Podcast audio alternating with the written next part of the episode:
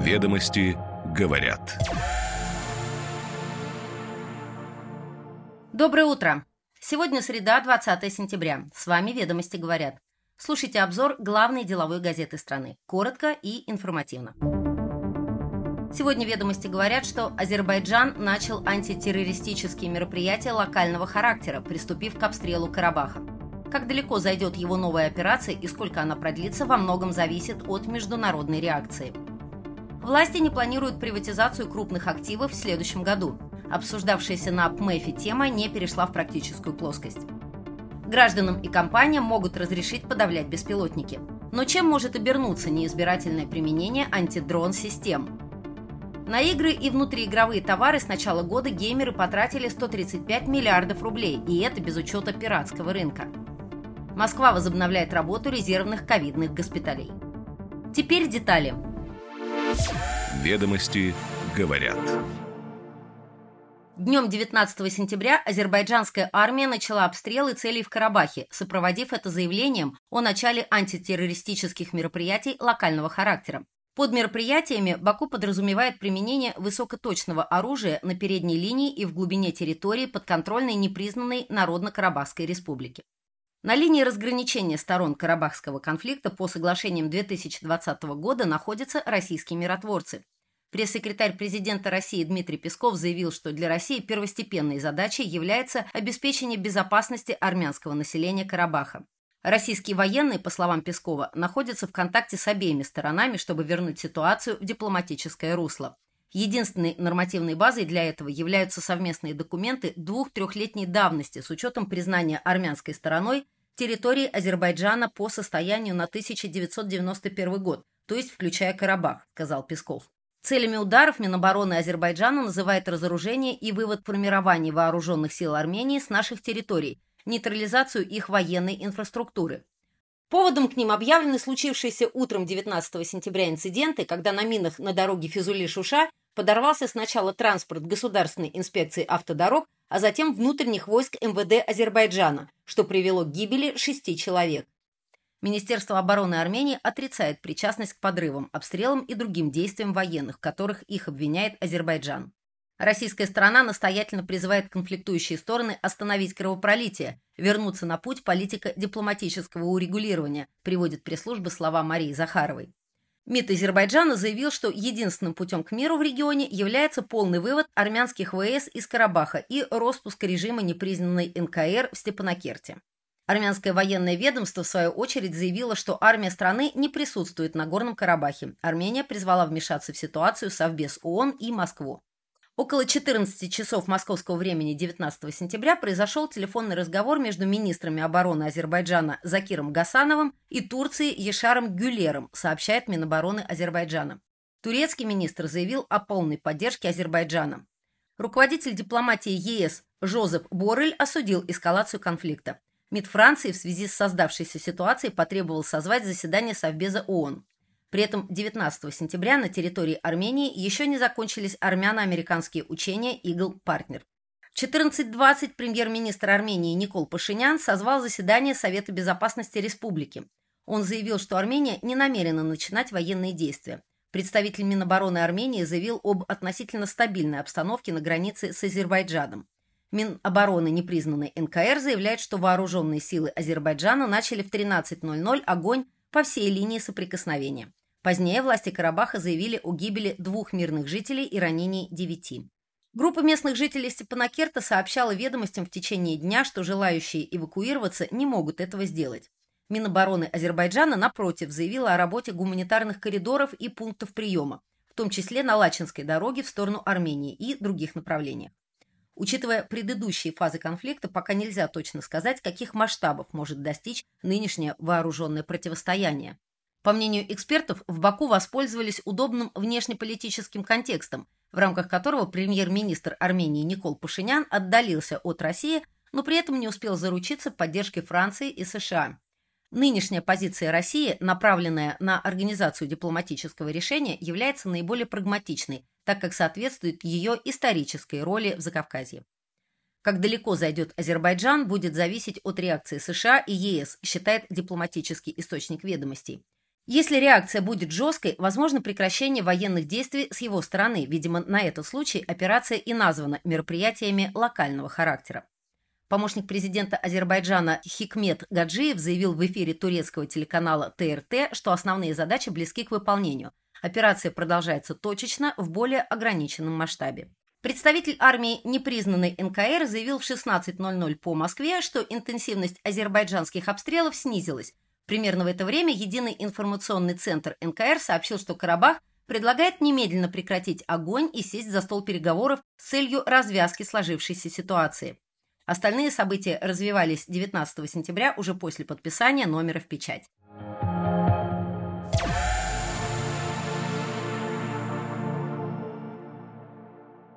Продажи государством доли в крупнейших компаниях в следующем году не планируется, сообщил ведомостям близкий к Кабмину источник. Информацию подтвердил высокопоставленный чиновник.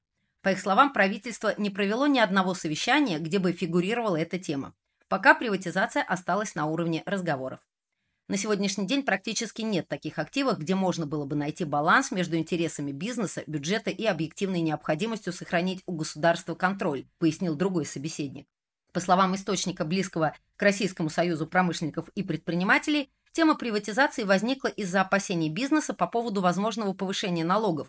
На данный момент вопрос перестал быть таким актуальным, поскольку ситуация с бюджетом в целом урегулировалась. Дискуссия о возможной приватизации крупнейших компаний, которая впервые за несколько последних лет возобновилась весной и активно велась летом, началась с предложения главы ВТБ Андрея Костина.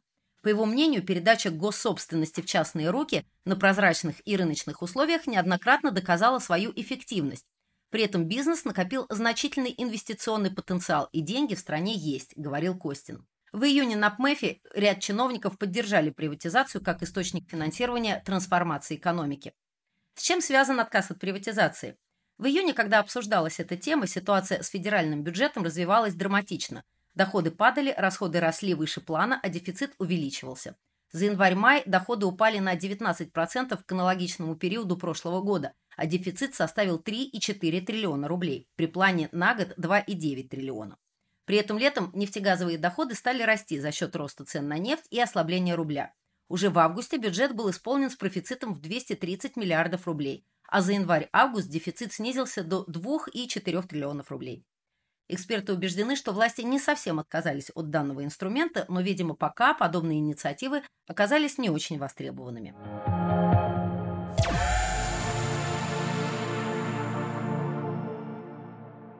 Системы подавления беспилотных летательных аппаратов легально смогут применять не только силовые ведомства. Госкомиссия по радиочастотам при Минцифре, которая занимается распределением частот, может разрешить использовать мощные и среднемощные антидрон решения санкций силовых ведомств. Этот вопрос содержится в повестке заседания 27 сентября, рассказали ведомостям два источника, знакомых с содержанием документа. Сейчас использование локальных систем для подавления радиосигнала незаконно для всех, кроме Минобороны и других силовых ведомств.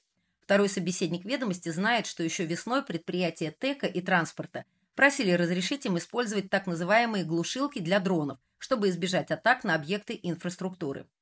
Современные подавители сигналов можно разделить на три типа. Это ружья, эффективность которых весьма мала для современных дронов, стационарные установки подавления, которые активно внедряются на объектах критической инфраструктуры, и станции радиоэлектронной борьбы специального назначения. Антидрон-комплексы могут создавать помехи в работе разных средств связи и заглушать передачу данных, если будут работать неизбирательно, предупреждают эксперты.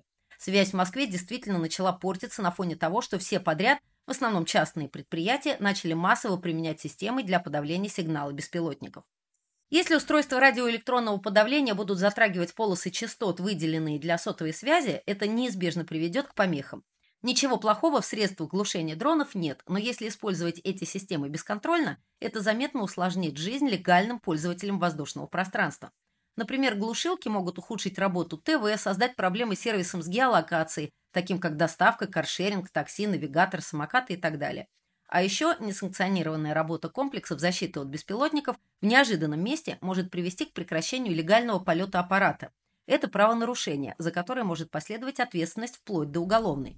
По сути, говорят эксперты, это оружие, поэтому порядок его применения должен определяться законодательно.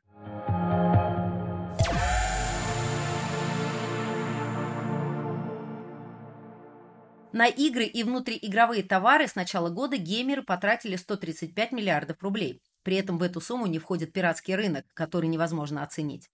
К концу года объем рынка может достигнуть 167 миллиардов рублей. По оценкам специалистов, около 107 миллиардов рублей прошло через официальные каналы, а оставшиеся 28 миллиардов – через посредников-перекупщиков. Эти деньги пользователи потратили на покупки игр офлайн на дисках и онлайн, например, через турецкие аккаунты в Steam, а также через платформы типа «Купи код», где продаются ключи активации от различных игр, и внутриигровые товары. По словам аналитиков, сейчас в стране не менее 30-40 миллионов человек, которых можно назвать геймерами, и тратят они на игры от 20 до 30 часов в месяц. Из-за ухода крупных международных издателей с российского рынка геймеры стали активно пользоваться пиратскими версиями игр. Очень много направлений индустрии видеоигр находится полностью в серой зоне, но речь не идет о пиратстве. Люди продолжают платить за чужую интеллектуальную собственность, только покупают в обход официальной кассы. Игры продаются либо через перекупщиков, либо через зарубежный аккаунт. Игрокам из России особенно нравится ценовая политика цифровых магазинов из Турции или Аргентины. Это десятки миллионов рублей, но их практически невозможно посчитать. Сейчас серый рынок растет, сайты поняли, как работать в условиях блокировки российских карт, как привлекать игроков и удерживать их. Плюс, конечно, все игроки ищут возможность сэкономить.